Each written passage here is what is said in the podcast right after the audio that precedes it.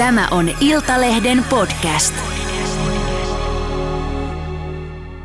Vika ei ole säännöissä, vaan siinä, että Venäjä rikkoo Mutta niitä. siihen meidän on tietenkin syytä varautua, että, että ei tämä raja pysy sellaisena niin kuin ikuisen rauhan tyyssijänä, tyyssijänä johon olimme vähän tuudittautuneet joskus aikanaan.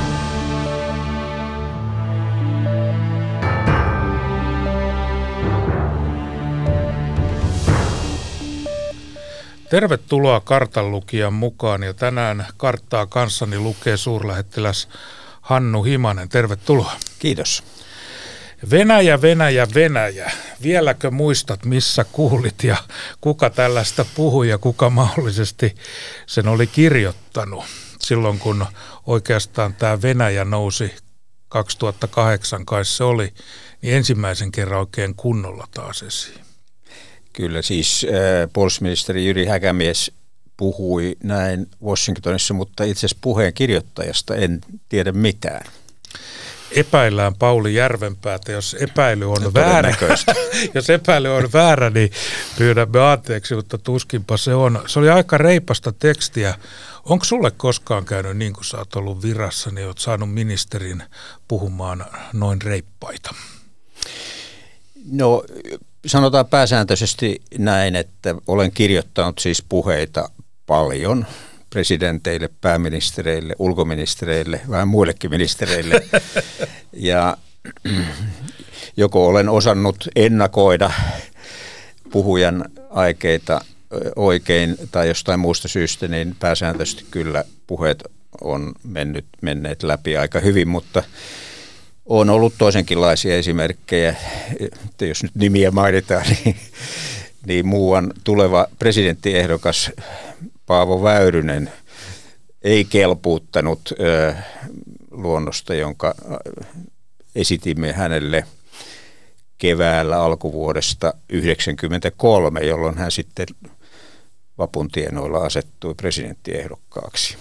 Muistatko vielä, mistä oli kysymys? Se liittyi EU-jäsenyysneuvotteluihin ja minä, minä kuljetin kynää, mutta siinä oli UMn poliittisen osaston johto sen luonnoksen takana ja aikamoinen vääntö siitä käytiin, mutta Väyrynen puhui sellaisen tekstin kuin halusi puhua. Kyllä. Tämä Venäjä on sulle tuttu paikka ja, ja olet ollut siellä postilla useampaan kertaan tai Neuvostoliiton aikaan pari kertaa ja sitten suurlähettiläänä. Sä oot ollut myöskin YK-edustajana suurlähettiläänä Jakartassa ja alivaltiosihteerinä. Oliko se kuitenkin toi Venäjä se sun poliittisen tai tällaisen virkamiesuran niin kuin suurin tehtävä tai suurin mielenkiinto vai muodostuko se semmoiseksi?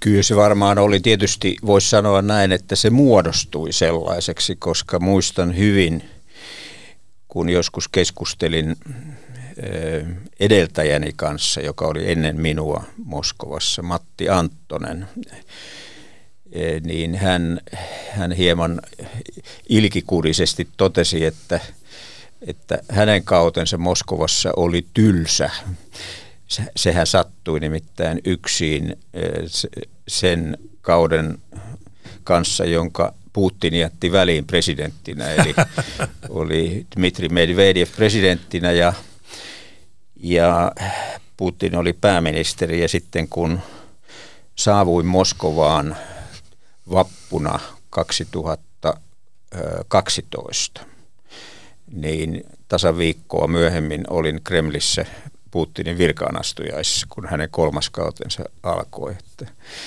e, mutta sehän oli aikamoista menoa. Tietysti edeltävän, edeltävälläkin kaudella oli yhteen toista, viittasit jo vuoteen 2008. Putin puhui Münchenissä vuonna 2007.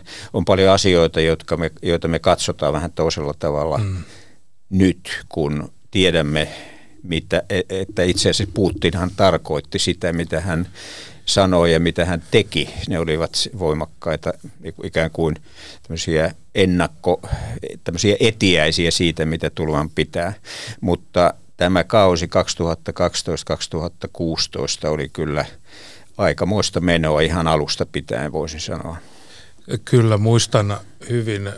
Minusta tuli ulkoasianvaliokunnan puheenjohtaja 2011 ja mehän tulimme sitten Moskovaan ja sinä meitä siellä hostasit ja veit paikasta toiseen. Erittäin ikimuistoinen vierailu ja, ja tota, käytiin Duumassa ja ulkoministeriössä. Siellä oli mm, alenevassa polvessa Molotovia paikalla ja, ja sitten oli, oli Duuman delegaatiota ja eräs muistaakseni Valenttiina-niminen naishenkilö, joka antoi kyllä sellaisen katsauksen lapsiasioista, että se on jäänyt mieleen. On varmaan sullekin.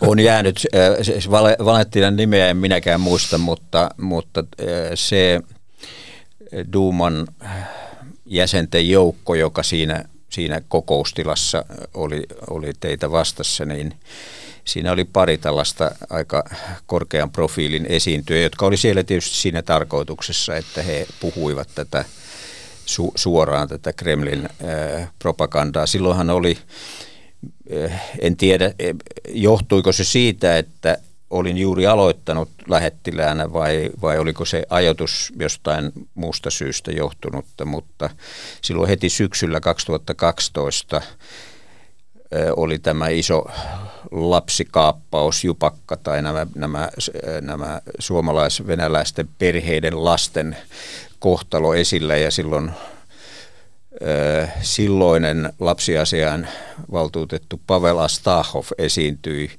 erittäin korkealla profiililla ja, ja voisi sanoa suoraan kun erittäin hyökkäävästi Suomea vastaan. Joo, tämä oli kyllä todella hämmentävää, että sieltä tuli tällainen vuodatus, muistan sen kyllä elävästi, että suomalaiset viranomaiset venäläisten naisten rinnoilta vievät lapset. Ja, ja mä, siinä oli kansanedustaja Aila Paloniemi, niin mä ajattelin, että repeekö häneltä sydän vai, vai, tota, vai, vai tota, tuleeko aivoveritulppa, että hän oli jo niin kuin nousemassa monta kertaa pystyyn. Ja, ja, Mutta sitten se iso kuva meille selvisi, kun siinä nyt sitten mielemme maltettiin ja hermomme pidettiin, kun ovi aukesi, niin siellä oli kamerat ja Valentina ja kumppanit meni sitten kertomaan, että me sanomme näille suomalaisille suorat sanat, niin siinä sai vähän tiedotusoppia samaa hintaa. Kyllä, siis tämähän oli, oli niin kuin mitä suurimmassa määrin tällainen, äh, voisiko sanoa, propagandaoperaatio ja informaatio vaikuttamisoperaatio, äh, joka ei tietysti Suomessa langennut miltään osin hyvään maaperään, mutta mutta, mutta sitkeästi se jatkui kuukausikaupalla. Näitä, näitä karkeita valheellisia väitteitä leviteltiin ja, ja se johti sitten lopulta siihen, että pidin jopa, jopa siis lehdistötilaisuuden tämän nykyisen RT-konsernin tiloissa, joka, joka on itse asiassa samassa korttelissa kuin Suomen suurlähetystö, mutta toisella puolella siellä siellä tuota kehätien varrella ja, ja se oli itselleni aika jännittävä paikka, koska vaikka puhuin kyllä Venäjää ja ymmärsin, niin, niin siinä ensimmäisten kuukausien aikana se Venäjä ei ollut, Venäjän kieli ei ollut kehittynyt vielä sellaiseksi kuin mitä se oli kauteni loppupuolella, mutta siitäkin selvittiin.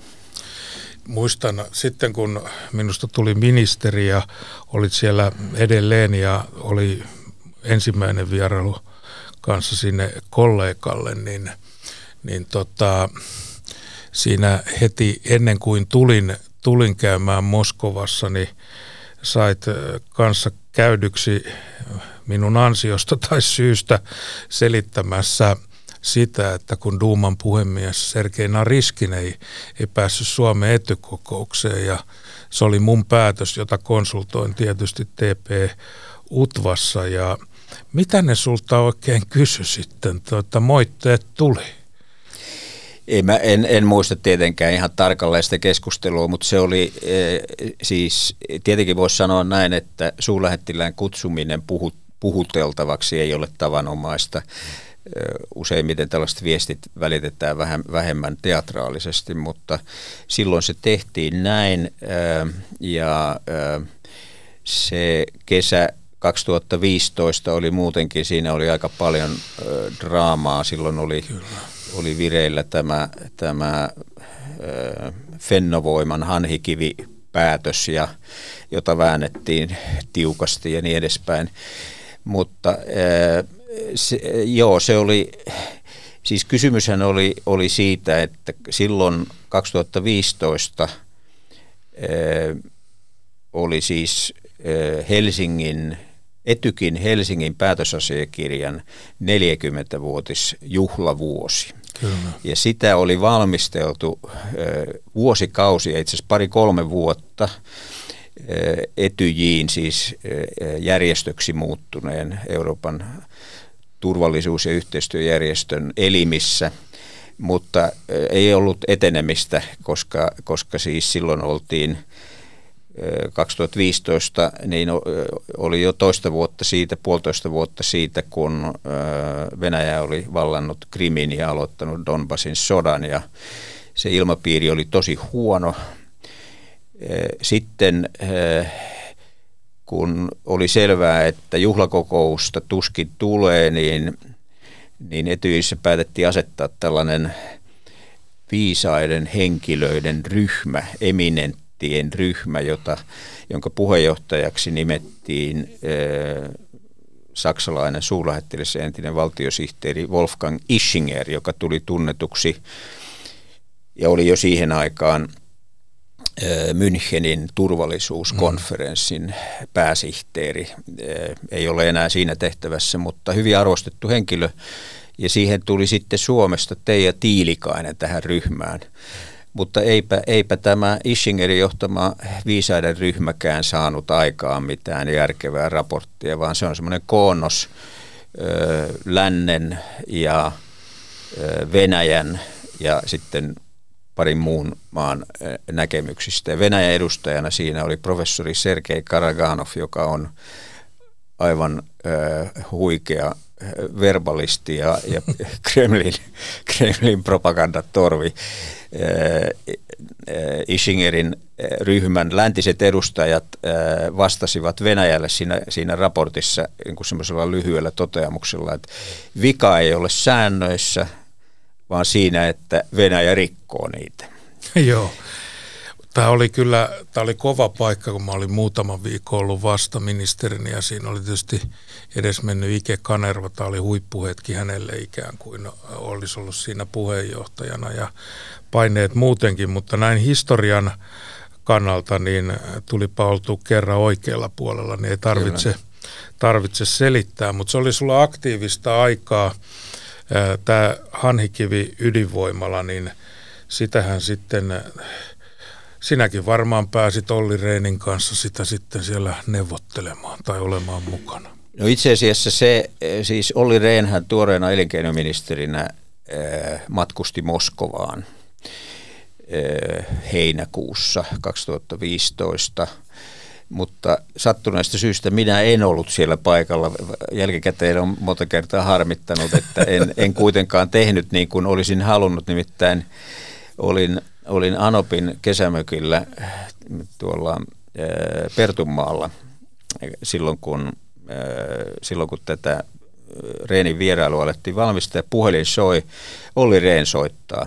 Joo. Ja sitten kävin pitkän keskustelun tästä tilanteesta ja sitten sanoin Ollille, että, että niin, että mä nyt olen täällä Pertunmaalla ja olen siis tullut lomalle, että mitäs me tehdään, että kyllä mä voin lähteä tästä niin kuin matkaasi mukaan.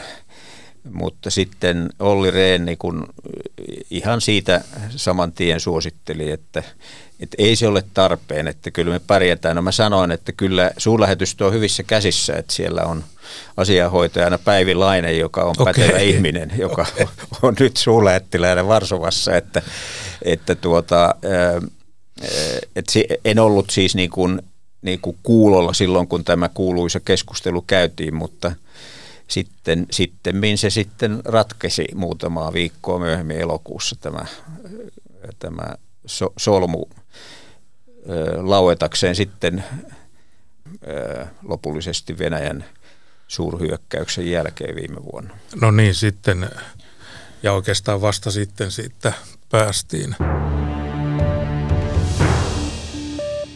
Mutta ei, ei, ei ollut helppoa aikaa. Meillä oli samanlainen tilanne, kun on pikkusen nyt raja alkoi vuottaa Raja Joosepista ja Sallasta siinä 15-16. Ensin tämä temppu Venäjä oli tehnyt sen Norjalle ja sitten teki meille ja, ja tota, mun tehtäväksi oli, oli sitten asetettu, että puhun Lavroville ja sisäministerinä oli Petteri Orpo, joka matkusti sitten FSPn päällikön Bortnikovin puheille Moskovaan ja, ja taisi olla rajalta Jaakko Kaukanen mukana ja varmaan sinä olit siinä kanssa. Kyllä, olin, olin mukana siinä ja monessa muussa tapaamisessa ja tämähän, tämähän oli aika erikoinen tapahtumasarja, koska äh, siellä Norjan pohjoisella Sturskugin raja-asemalla alkoi tapahtua joskus elokuun lopussa tai syyskuussa ja sitten muutama viikko myöhemmin alkoi pikkuhiljaa ilmestyä näitä henkilöitä, jotka sitten ilmoittivat hakevansa turvapaikkaa Suomesta niin Raja ja Sallan raja-asemille ja me tiesimme tietysti heti alusta pitäen, että, että tämä ei ollut mahdollista ilman viranomaisten aktiivista myötävaikutusta. Lopulta siis Norjaanhan meni yhteensä noin 5500 ihmistä, jotka, josta ilmeisesti pääosin kaikki pyysivät turvapaikkaa Norjasta. Ja se Norjaan mennyt virta katkesi kuin seinään marraskuun lopussa 2015.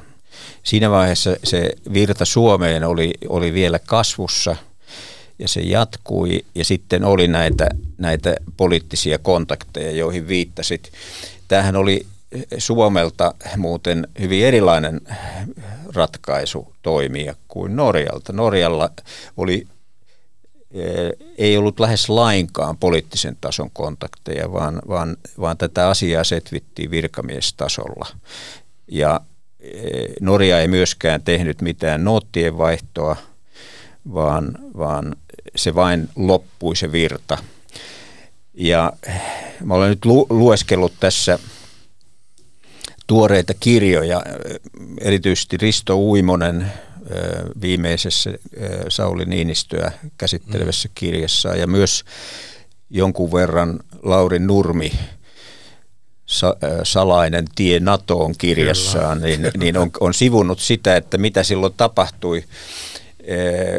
Sehän nimittäin se näiden ihmisten tuleminen Suomeen katkesi näillä raja-asemilla kuin seinään helmikuun lopussa. Ja sitten vasta, vasta vähän myöhemmin presidentit tapasivat maaliskuun lopulla ja, ja sitten niihin aikoihin tehtiin tämä noottien vaihto. Eli Eli tämä noottien vaihto ja presidenttien tapaaminen sinänsä eivät lakkauttaneet sitä ihmisvirtaa, vaan se oli, se oli pysähtynyt jo aikaisemmin. Ja e, itselläni ei ole kun mitään, mitään selkeää käsitystä siitä, että mikä vaikutti mihinkin, että oliko näillä poliittisen tason kontakteilla todella suuri, suuri vaikutus siihen, että se, se ihmisvirta sitten lakkasi yhtäkkiä? Tämä oli todella hankala, hankala kysymys. Se lukumäärä ei ollut valtava, taisi olla jotain 1700, 1700 joo, kieppeillä, mutta, mutta se oli niin kuin poliittisesti todella hankala, kun ei oikein tiedetty, että äh, mistä ja miten tämä pitää hoitaa. Viranomaistasolla haluttiin edetä, mutta aika äkkiä oltiin poliittisella tasolla. Sehän näyttäytyy sitten sellaisena, että presidentit sen lopulta sopi, mutta tämä kuvio menee noin juuri kuin kun sanoit. Ja nyt meillä on vähän samanlainen tilanne, että raja rupesi vuotamaan, mutta ehkä on hyvä, niin kun, kuulijoille kertoa, että Venäjällähän on monta valtakeskusta ja siellä on tämä MIDI-ulkoministeristo, FSP, presidentinhallinto ja muuta, niin kuinka hyvin ne sun nähdäkseni, kun olit siellä, niin kuka siellä loppujen lopuksi määrää? Kaikkihan tekee jotain ja useita eri raiteita. Oma käsitykseni siitä, miten valtaa Venäjällä käytetään, on se, että se tärkein valtarakenne on turvallisuuspalvelut ja nimenomaan, nimenomaan tämä KGBn seuraajaorganisaatio FSB eli liittovaltion turvallisuuspalvelu. Putin itse on KGBn eli FSBn edeltäjä, edeltäjäorganisaation kasvatti, nousi silloin aktiiviurallaan Everstiksi ja kaikki, periaatteessa kaikki häntä lähellä olevat henkilöt siinä, siinä pienimmässä sisäpiirissä olevat ovat tiedustelumiehiä. Ja se, miten valta vaihtui vuonna 1999-2000, kun Jeltsinin kausi loppui, niin senhän järjestelyn teki nämä, nämä entiset KGB-miehet. Eli, eli siis se on se todellinen valtarakenne, mutta miten se siis oikeasti tapahtuu, niin se on, se on, se on toinen asia. Meidän on, on, meillä on usein niin kuin tietysti suuri kiusaus ajatella, että kaikki, mikä Venäjällä tapahtuu, on täsmälleen sovittu ja suunniteltu ja, ja kaikkeen kummalliseen, mitä tapahtuu, niin on saatu aivan erikseen Kremlistä presidentti Putinin lupa mutta Venäjällä tapahtuu kaikenlaisia asioita ja se, mitä, mitä hyvin usein tapahtuu, se näkee niin kuin aika monissa yhteyksissä on se, että, että Kremlillä on paljon avuliaita palvelijoita eri hallinnonaloilla, ministeriöissä, virastoissa, tiedotusvälineissä – alueilla, eh, politiikassa ja niin edespäin, jotka, joiden lempiharrastus on yrittää miellyttää Kremliä ja Kremlin herraa, presidenttiä. Ja, ja silloin, silloin, silloin siis tapahtuu kaikenlaista eh, vaikka sitä ei välttämättä oltaisi etukäteen Kremliltä, niin kuin ikään kuin siihen ei olisi saatu Kremlistä lupaa, mutta, mutta tämä raja, rajasotku niin kuin kuuluu kyllä niihin asioihin, joissa tämä järjestelmä toimii, että jos kun palaan siihen alkuperäiseen kysymykseesi, niin, mm. niin kyllä isoissa asioissa eh, päätökset on hyvin tietoisia ja Putin itse on niistä tietoinen, eivätkä ne tapahdu sattumalta. Eli aika suurella todennäköisyydellä tämä, mitä nyt on tapahtunut meidän rajoilla ja rajojen sulkemiset, niin tämä on Venäjältä tietoista politiikkaa. Kyllä se on, se on Venäjän ylimmän johdon tietoista politiikkaa ja siihen on monta syytä ja itse asiassa tätä hybridiasetta, jos näin, näin halutaan sanoa, niin – käytetään hyvin moniin, moni, se palvelee hyvin monenlaisia tarkoitusperiä Kremlin näkökulmasta. Mutta se, kun näin sanon, niin se ei poista sitä, että, että nämä ihmisvirrat, niin ne syntyvät hyvin monenlaista tekijöiden summana. Että siellä on va, taustalla vaikuttaa esimerkiksi ihmiskauppa ja järjestäytynyt rikollisuus. Ja sitten Venäjällä, kun pu- liikutaan, niin, niin hyvin tärkeä käyttövoima aina on korruptio Siis myös FSB ja sen alainen rajapalvelu, siis Venäjän rajavartiolaitos, poliisi ja kaikki muut viranomaiset ovat hyvin korruptoituneita.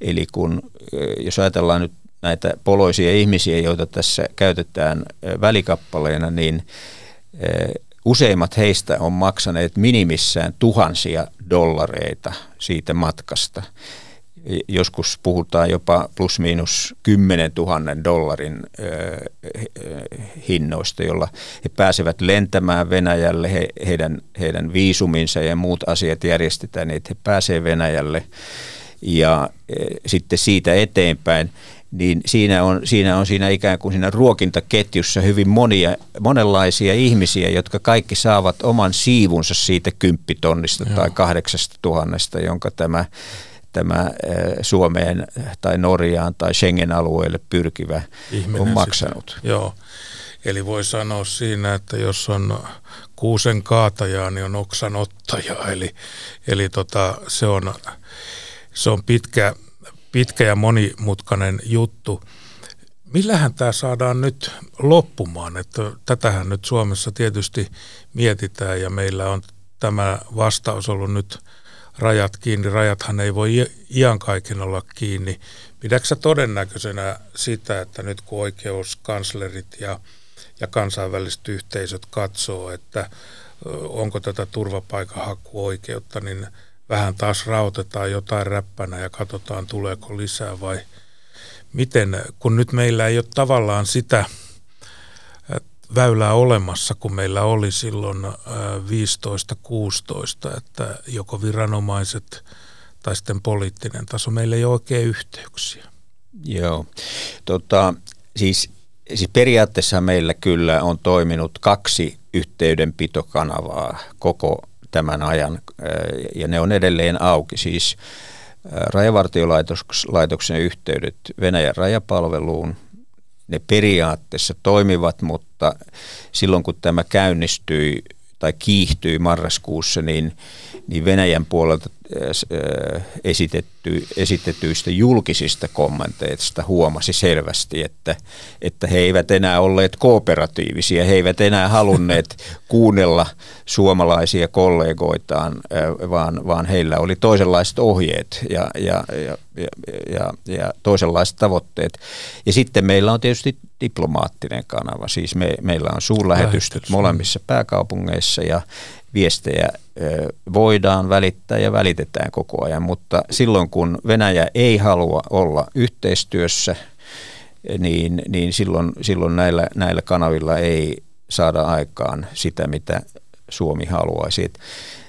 Mutta siihen meidän on tietenkin syytä varautua, että, että ei tämä raja pysy sellaisena niin kuin ikuisen rauhan tyyssijänä, tyyssijänä kun, johon olimme vähän tuudittautuneet joskus aikanaan, että, että varmasti tällaista ihmisvirtaa esiintyy ja, ja siinä, siinä täytyy vaan hallituksen ja viranomaisten olla hyvin tarkkoja, että, että emme liikaa ala niin kuin, ikään kuin hyppiä ja, ja, ja ikään kuin tulla pompoteltavaksi tässä, koska Venäjähän voi tätä hanaa säätää mielensä mukaisesti, että, että se on nyt sitten jää nähtäväksi, että mitä tässä lähiviikkoina oikeastaan tapahtuu.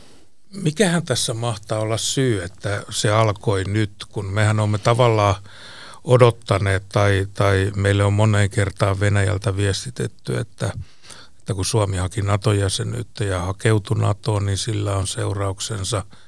Meillä on presidentin vaalit nyt, Sauli Niinistön pitkä kausi tulee loppuun. Uusi presidentti joutuu kyllä niin kuin ilman mitään kuherruskuukautta keskelle kaiken näköistä, niin mikähän se on se syy, että Venäjä nyt juuri tekee – tämän testin? Tai, tai riittyykö tämä Ukrainan sota vai onko siinä useita syitä? No Siis sen kun tietäisi. Mutta täällä on hyvä, kun täällä voi kysellä. mutta, mutta siis eh, syitä on varmasti monia. Eh, eh, Suomen NATO-jäsenyys ehdottomasti on yksi niistä. Siitä olen aika vakuuttunut. Mutta se, se mikä, mikä meitä suomalaisia usein eh, kun vähän vaivaa on se, että me ajattelemme, että kun, Venäjä kohdistaa me, meihin jotain ikäviä asioita, niin että se johtuisi niin kuin meistä. E, mutta kun, jos, jos käännetään näkökulmaa ja mennäänkin istumaan Kremliin, niin, niin e, on helppo ymmärtää, että Suomi on tässä vain yksi tekijä. Totta kai meillä on yli 1300 kilometriä maarajaa, mutta mutta eihän tämä niin kuin sotilaallisessa mielessäkään tämä Suomen NATO-jäsenyys Venäjälle mikään dramaattinen käänne, se on, se on ihan puhdasta propagandaa ja ja, ja voisiko sanoa ihan suoranaista potaskaa, siis se, että, että tässä nyt mietitään, että miten kauhea asia Venäjän kannalta on se, että Suomi on NATO-jäsen. He ovat lähteneet siitä, että Suomi ja Ruotsi ovat lännen leirissä myös sotilaasti, ei pelkästään poliittisesti, Aivan. vaan myös sotilaallisesti. He ovat lähteneet siitä itse asiassa todennäköisesti jo parikymmentä vuotta vähintään. Hyvä esimerkki siitä oli – se oli juuri silloin keväällä, kun sitten toukokuun alusta menin Moskovaan, ja keväällä 2012 kenraali Makarov, silloinen yleisesikunnan päällikkö, kävi Helsingissä puhumassa, ja jonka jälkeen sitten presidentti Niinistö tapasi kenraali ja, ja avasi sen, sen keskustelun kameroiden edessä sanomalla, että kenraali on puhunut, mutta se mitä kenraali puhui julkisessa esitelmässään Helsingin yliopistolla, niin hän esitti PowerPoint-kuvia, joissa Suomi ja Ruotsi oli aivan yksiselitteisesti samassa leirissä kuin NATO. Kyllä. Ja, ja tuota, tämä, tämä oli julkinen esitys eikä mikään tiedusteluraportti. Tämä, tämä oli kyllä ikimuistoinen. Kenraali on pitänyt puheen. Tässä on monta vaihetta ollut. Me hurrattiin suomalaisille urheilijoille Sotsissa ja siellä kävi herraa jos toistakin ja olit silloin lähettiläänä ja saatiin olympialaiset paketoitua ja sen jälkeen Putini meni Krimille. Ja sen jälkeen tämä tilanne on muuttunut. Osasitko moista odottaa? No ennustaa en kyennyt, sen sanon ihan suoraan, että, mutta muistan hyvin sen tunnelman silloin Sotsin olympialaisten aikaa. Mä kävin itse asiassa olympialaissa kahdesti ensin öö, presidentti öö, Niinistö tuli sinne puolisoineen ja sitten loppuvaiheessa tuli myös pääministeri Katainen puolisoineen ja öö, Kyllä se, siis me itse asiassa eh, tämän eh, Kiovassa vallinneen tilanteen takia mietimme myös turvallisuusnäkökohtia, että, että, että sen verran vakavas, vakavalta se tilanne näytti, mutta emme me tietysti kyenneet ennustamaan, että mitä oikeasti voisi tapahtua, mutta sitten kun se tapahtui, niin, eh, niin kuin usein Venäjän kohdalla on, on niin kuin oman kokemukseni valossa tapahtunut, niin sitten kun jotain tapahtuu, niin, niin se ei sitten kuitenkaan hirveästi yllätä. Mutta että sehän me tiedettiin, että äh, Putin halusi viedä olympialaiset tyylikkäästi lävitse ja sitten kun olympialaiset loppui, niin niin äh, se, se pidäke katosi ja, ja sitten oli, oli toiminnan aika, että totta kai siihen liittyy se se draama, joka oikeasti käytiin Kiovassa Maidanin aukiolla, joka oli siis tällainen alhaalta noussut kapina tai, tai kansannousu, joka, joka saavutti ö, tavoitteensa, eli, eli hyvin epäsuosittu ja, ö, ja monella tapaa kansan silmissä kelvoton presidentti Janukovic joutui lähtemään. hän lähti pelkurimaisesti pakoon. Kyllä. Ja, ja sit, sitten niin kun tuli käänne demokratian, siis tietyllä tavallahan tietysti Ukrainassa oli demokratia toiminut jo aikaisemmin. Kyllä, Janu, kyllä Janukovitskin valittiin vaaleilla demokraattisilla valittiin. vaaleilla, vaikka kyllä. niissä vaaleissa ei, ne ei välttämättä täytä kaikkia tämmöisen länsi-eurooppalaisen demokratian tiukkoja kriteereitä, niin kyllä ne periaatteessa olivat e, oikeat vaalit toisin kuin, kuin Venäjällä, jossa oikeita vaaleja ei ei oikeastaan ehkä vuoden 1993 presidentinvaalien jälkeen ole, ole ollut lainkaan, vaan ne on kaikki, kaikki eri tavoin manipuloituja. Mutta, mutta Janukovic ei ollut valmis kohtaamaan kansalaisia, vaan lähti lipettiin ja, ja se sitten käynnisti sellaisen ketjureaktion Moskovassa, ja, joka, joka johti siis Krimin valtaukseen ja, ja laittomaan liittämiseen Venäjään.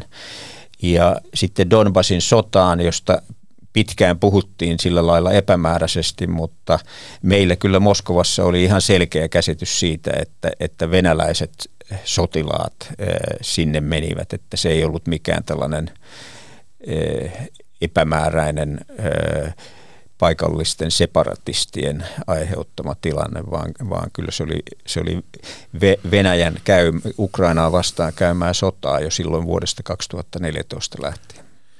Joo, ja kun katsotaan, että kun se siitä lähti sitten Donbass, Luhansk, Krim, sitten oli nämä pakotepolitiikat, mekin jauhettiin niitä EUn ulkoasiainneuvostossa paljon, oli Minskin sopimusta hoettiin kuin mantraa ja, ja, ja jotenkin oli Nord Streamia ja oli kaikkea, niin jotenkin vaan tuntui siltä, että pikkuhiljaa länsi tottui siihen ajatukseen, että näin tämä nyt sitten on ja, ja pakotteet pysy voimassa, mutta Nord Streamia rakennettiin, rakennettiin valmiiksi asti ja hyvin niin kuin varovaisesti eh, Saksa ja muut energia, Venäjä energiasta riippuvat maat sitten eh, niin kuin pitivät kuitenkin huolta, että, että yhteydet eivät katkea. Ja taisi Nord Streamin äh, korkeimpana päällikkönä olla entinen Stasin upseeri. Että kyllä se jotenkin oli kovin, kovin niin kuin, sellainen sotkunen tilanne ja, ja tavallaan niin kuin ajateltiin, että no jos tällä selvitään, niin hyvä on, mutta kun tälläpä ei olekaan selvitty ja jatkoa seurassa. Joo, tässähän tietysti siis tämä energia, kaiken kaikkiaan energia-ase, voisi sanoa näin, että kaikki energia on aina politiikkaa, mutta suhteessa, Euroopan suhteessa Venäjään se on aivan erityisen poliittinen kysymys ja myös turvallisuuspoliittinen kysymys. Ja tässähän keskiössä on kiistatta Saksa, Kyllä. jonka kaasuriippuvuudelle ei tehty mitään ja sitä pahensi vielä Saksan aikanaan tekemä päätös siitä, että he luopuu ydinvoimasta, ja, joka oli siis niin kuin jota voi sanoa edelleenkin, sitä voi pitää yhtenä, yhtenä huonoimmista päätöksistä, mitä Saksan kaltaisen maan hallitus on, on parin viime vuosikymmenen aikana tehnyt. Mutta se, se että, että miksi, miksi näin annettiin tapahtua, siis se, se, siinä on monta tekijää. Esimerkiksi nämä, tämä Minskin sopimukset, siis kaksi tällaista allekirjoitettua ikään kuin pöytäkirjaa, toinen syyskuulta 2014 ja toinen helmikuulta 2015 niin kesäkuussa 2014 perustettiin tämmöinen Normandian formaatti, eli, eli, eli neuvotteluformaatti, neuvottelukokoonpano, jossa oli Venäjä, Venäjä Ukraina ja sitten Saksa ja Ranska Aivan. ikään kuin tämmöisinä päälle katsojina. Ja sitten Venäjähän Putinin ja Lavrovin suulla aina selitti sitä, että Venäjähän ei oikeastaan tässä niin kuin mikään osapuoli, että ne on nämä nämä Donetskin ja Luhanskin kansantasavaltojen Kyllä. johtajat, joiden kanssa Ukrainan hallituksen pitää neuvotella. No Ukrainan hallitus ei tietenkään halunnut neuvotella näiden, näiden Venäjän äh, nukkehallitusten kanssa, vaan, vaan piti, piti kutinsa, mutta sitten perustettiin tämmöinen kolmikantainen kontaktiryhmä, jossa, jossa siis nämä nämä separatistialueiden tai Venäjän haltuunsa ottamien alueiden edustajat ja Ukrainan hallituksen edustajat keskustelivat keskenään Etyjiin edustajan välityksellä. Sillä, ta- sillä tavoin nämä kaksi sopimusta ikään kuin jotenkin saatiin syntymään, mutta se, varsinkin se helmikuun 2015 neuvottelutilanne oli hyvin dramaattinen, koska, koska Venäjä painosti nimenomaan liittokansleri Merkeliä ja Ranskan presidenttiä François Hollandia oikein olan takaa. eh, järjestämällä rintamalla, joka, jossa siis käytiin sotaa erittäin eh, rajun ja väkivaltaisen taistelun Debaltseven, eh, Debaltsevo nimisen kaupungin lähistöllä. Ja se, se, ne taistelut olivat niin kuin todella verisiä ja, ja ja ne loppuivat sitten, kun, kun Merkel ja Hollande niin antoivat suostumuksensa tälle, tälle järjestelylle. Ö, mutta sittenkään vielä niin kuin ei oikein tahdottu uskoa, että, että Venäjä voi tehdä ihan mitä tahansa. Tämä koska, on, tämä on niin hyvin se, olennaista. Se on, hyvin, se, on, se on hyvin erikoinen tapahtumasarja. Siis me voimme sitä jälkikäteen tietysti selittää ja ymmärtää, mutta, mutta jälkikäteen voimme, voimme myös sanoa, että olisi pitänyt ottaa niin kuin enempi tosissaan tämä tilanne, koska ei ollut pulaa niistä äänistä, jotka varoittivat tästä. Sä jäit sitten sieltä Moskovasta, kun tinki tuli täyteen, niin 2016 pois ja eläköidyt 2017. valtion virkamiehen, suurlähettilään ja ministerinkin sananvapaus on hyvin, ei sitä kukaan rajaa, mutta se on rajo, rajoitettua siinä mielessä, että mitä siinä toimessa ja tehtävässä voi sanoa. mutta kun pääsit eläkkeelle, niin aika nopeasti sen jälkeen niin kirjoitit merkittävän teoksen ja, ja tota, sen myötä sitten avasit sanaisen arkkusi, että Suomen on syytä liittyä NATOon ja, ja tota, tässä kirjassa Länttä vai Itää, Suomi ja geolo, geopolitiikan palou, niin se ei ole todellakaan vanhentunut, niin – Miksi sä teit näin nopeasti tämän, tämän, tämän niin kuin tilinpidon? Se oli tietysti tuoreena mielessä ja sun täytyy tietää, mitä se aiheuttaa ja vanha ystäväsi kollegasi Rene Nyberikin sen sitten huomasi ja monet muut. No joo, siis äh, ensinnäkin äh, yksi syy siihen, että kirjoitin kirjan, siis ajattelin kyllä eläkkeelle jäädessäni joka tapauksessa, että, että siirryn kansalaisen rooliin ja, ja, ja koin, että, että olen sillä lailla vapaa niistä pidäkkeistä, joihin just juuri viittasit, eli, eli ulkoministeriön virkamies tietysti on aina – aina hallituksen palvelija for Kyllä. king and country. Kyllä, tuota, näin voi sanoa, että Ei ollut lojaliteetista epäselvyyttä, että, kyllä pidän tämän todistaa. Että täysin hallituksen väristä riippumatta, niin itse kuulun niihin virkamiehiin, jotka siis en, en radikaalin, radikaalien opiskeluvuosien jälkeen niin sotkeutunut politiikkaan millä tavo, millään tavoin ja pidin tämmöistä brittiläistä public service-ihannetta mielessäni koko ajan, että olen aina istuvan hallituksen lojaali palvelija. Mutta, ja tietysti ulkopolitiikassa aivan erityisesti täytyy olla tarkkana, että, että virkamies tuntee rajansa ja, ja tietää, että, että hallituksen, istuvan hallituksen politiikkaa ei koskaan voi kyseenalaistaa, mutta mutta semmoisia pidäkkeitä ei tietysti eläkkeelle siirtyneille virkamiehillä ole. Mutta sitten pari kustantajaa lähestyi minua jo ennen kuin jäin eläkkeelle, koska se tuli tietoon, että olen jäämässä eläkkeelle. Ja en halunnut kirjoittaa muistelmia, vaan kirjoitin esseitä ajankohtaisista aiheista ja, ja sen tuloksena tämä länttä vai itää syntyi noin puolen vuoden puseruksen tuloksena. Ja, kyllä mä tiesin, tiesin että, että se, se ei kaikkia miellytä, mutta, mutta olen oikeastaan koko ikäni ollut sellainen, että puhun mieluummin suoraan ja totta kuin yritän miellyttää. Että.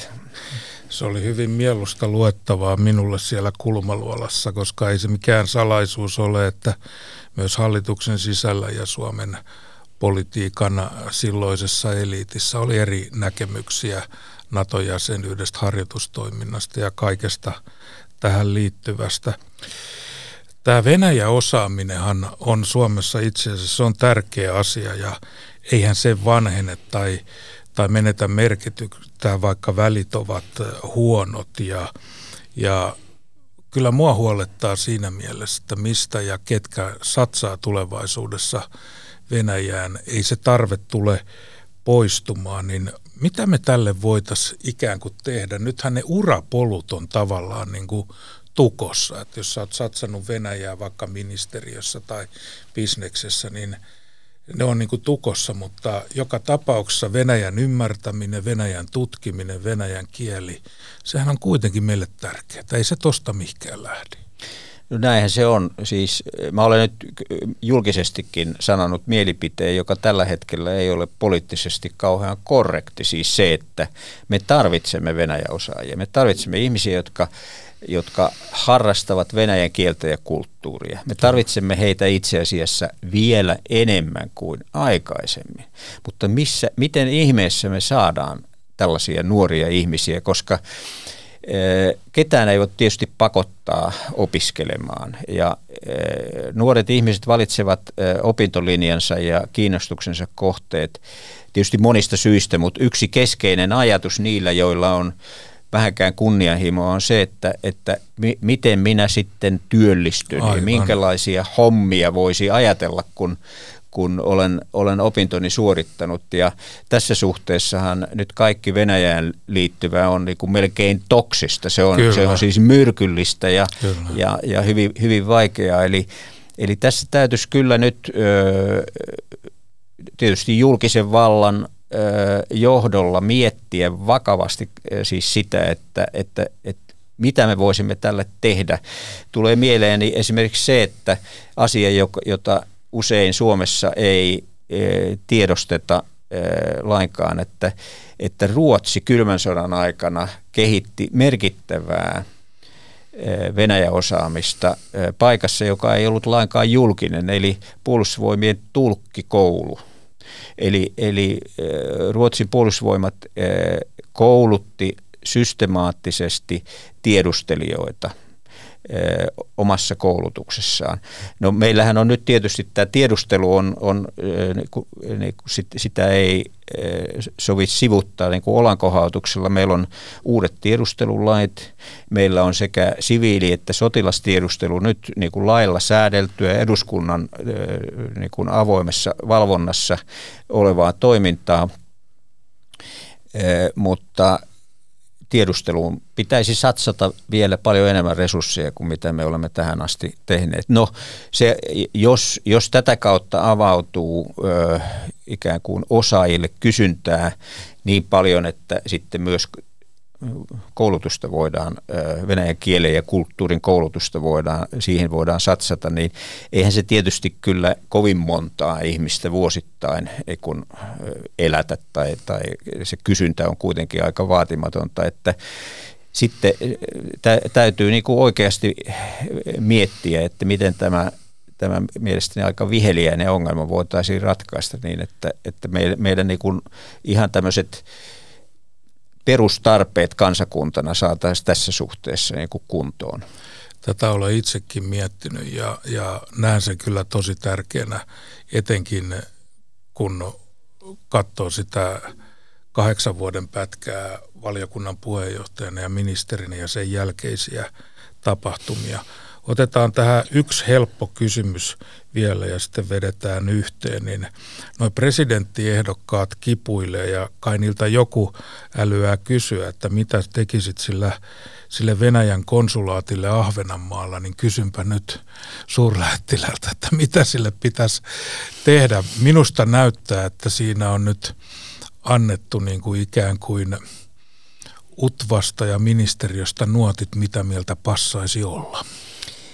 No joo, mä, mähän olen tästä kyllä julkisesti, tästäkin asiasta julkisesti sanonut asioita, jotka eivät välttämättä ole kaikkia miellyttäneet. Ja nythän tässä kävi niin, että, että tämä kansalaisaloite, joka meni eduskuntaan, niin juuri eilen puhemies ilmoitti, että ei ole juridisia edellytyksiä eduskunnalle käsitellä sitä. Aivan. Se on, se on oma lukunsa, mutta mutta siis eh, itse olen sitä mieltä, että tämä Maarianhaminan konsulaatti pitäisi lakkauttaa. Siihen on eh, monia mahdollisia polkuja, mutta se, sitä haluaisin erityisesti korostaa, että kysymys Ahvenanmaan asemasta ja demilitarisoinnista on eri asia kuin konsulaatin eh, kohtalo, konsulaatin lakkauttaminen.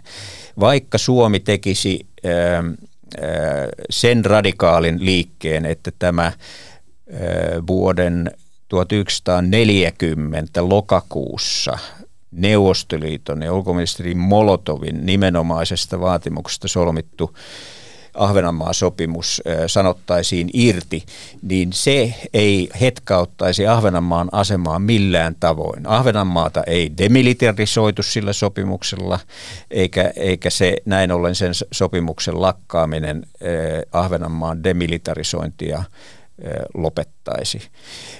Mutta sopimus voitaisiin vaikka jättää sellaisenaan minun mielestäni. En ole juristi, mutta, mutta olen kuitenkin että aika monenlaisia juridisia ongelmia urani varrella ehdin, ehdin tarkastella erilaisista näkökulmista, niin samalla tavalla kuin Venäjä on aloitteellisesti ensin sulkenut Suomen eh, Pietarin pääkonsulaatin alaiset toimipisteet Petroskoissa ja Murmanskissa ja sitten yksipuolisella eh, to, eh, toimenpiteellä lakkautti Suomen Pietarissa olevan pääkonsulaatin toukokuussa ilmoittamalla, että se vetää suostumuksensa pois näiden konsulitoimipisteiden toiminnalta. Se on kansainvälisen oikeuden mukainen toimi, koska kaikki edustustot, diplomaattiset ja konsulaariset edustustot voivat toimia kyseisessä maassa ainoastaan sen maan nimenomaisella suostumuksella. Ja näin ollen, vaikka tämä Maariahaminan konsulaatti on perustettu hyvin erikoisella tavalla tämmöisellä kahden valtion välisellä sopimuksella, valtiosopimuksella, ja sille on annettu aivan extraordinääri, hyvin poikkeuksellinen tehtävä valvoa Ahvenanmaan demilitarisointia, mm. joka on joka, joka antaa siis Venäjälle laillisen oikeuden harrastaa tunkeilevaa tiedustelua Suomen maaperällä, niin, niin äh, me voisimme, siis Suomen hallitus voisi yksinkertaisesti ilmoittaa Venäjälle, että se vetää pois suostumuksensa Ahvenanmaan konsulaatin toiminnalta, jolloin se, se, se, se konsulaatin toiminta lakkaa. Jäljelle jää kuitenkin siinä tapauksessa tämä Neuvostoliitolle tällä Molotovin diktaatilla, niin kuin Osmo Apunen sitä luonnehti, niin annettu oikeus eh, tähän tunkeilevaan tiedusteluun, eli Ahvenanmaan demilitarisoinnin valvontaan, mutta eh, se, eh, se, se on pienempi ongelma, koska ei Venäjä enää pitkään aikaan ole tarvinnut konsulaattia tämän tiedustelun hoitamiseen, vaan se on hoidettu muilla teknisillä menetelmillä. Tämä oli, tämä oli tota hyvä, mielenkiintoinen vastaus ja siinä on halukkaille presidenttiehdokkaille myöskin mahdollisuus erottautua porukasta. Otetaan viimeinen kysymys. Mitä kaipaat Moskovasta ja mitä kaipaat ulkoministeriöstä? Moskovasta varmaankin kaipaan kulttuuria, musiikkia, klassista musiikkia, operaa, teatteria, muita taiteita, joita kuitenkin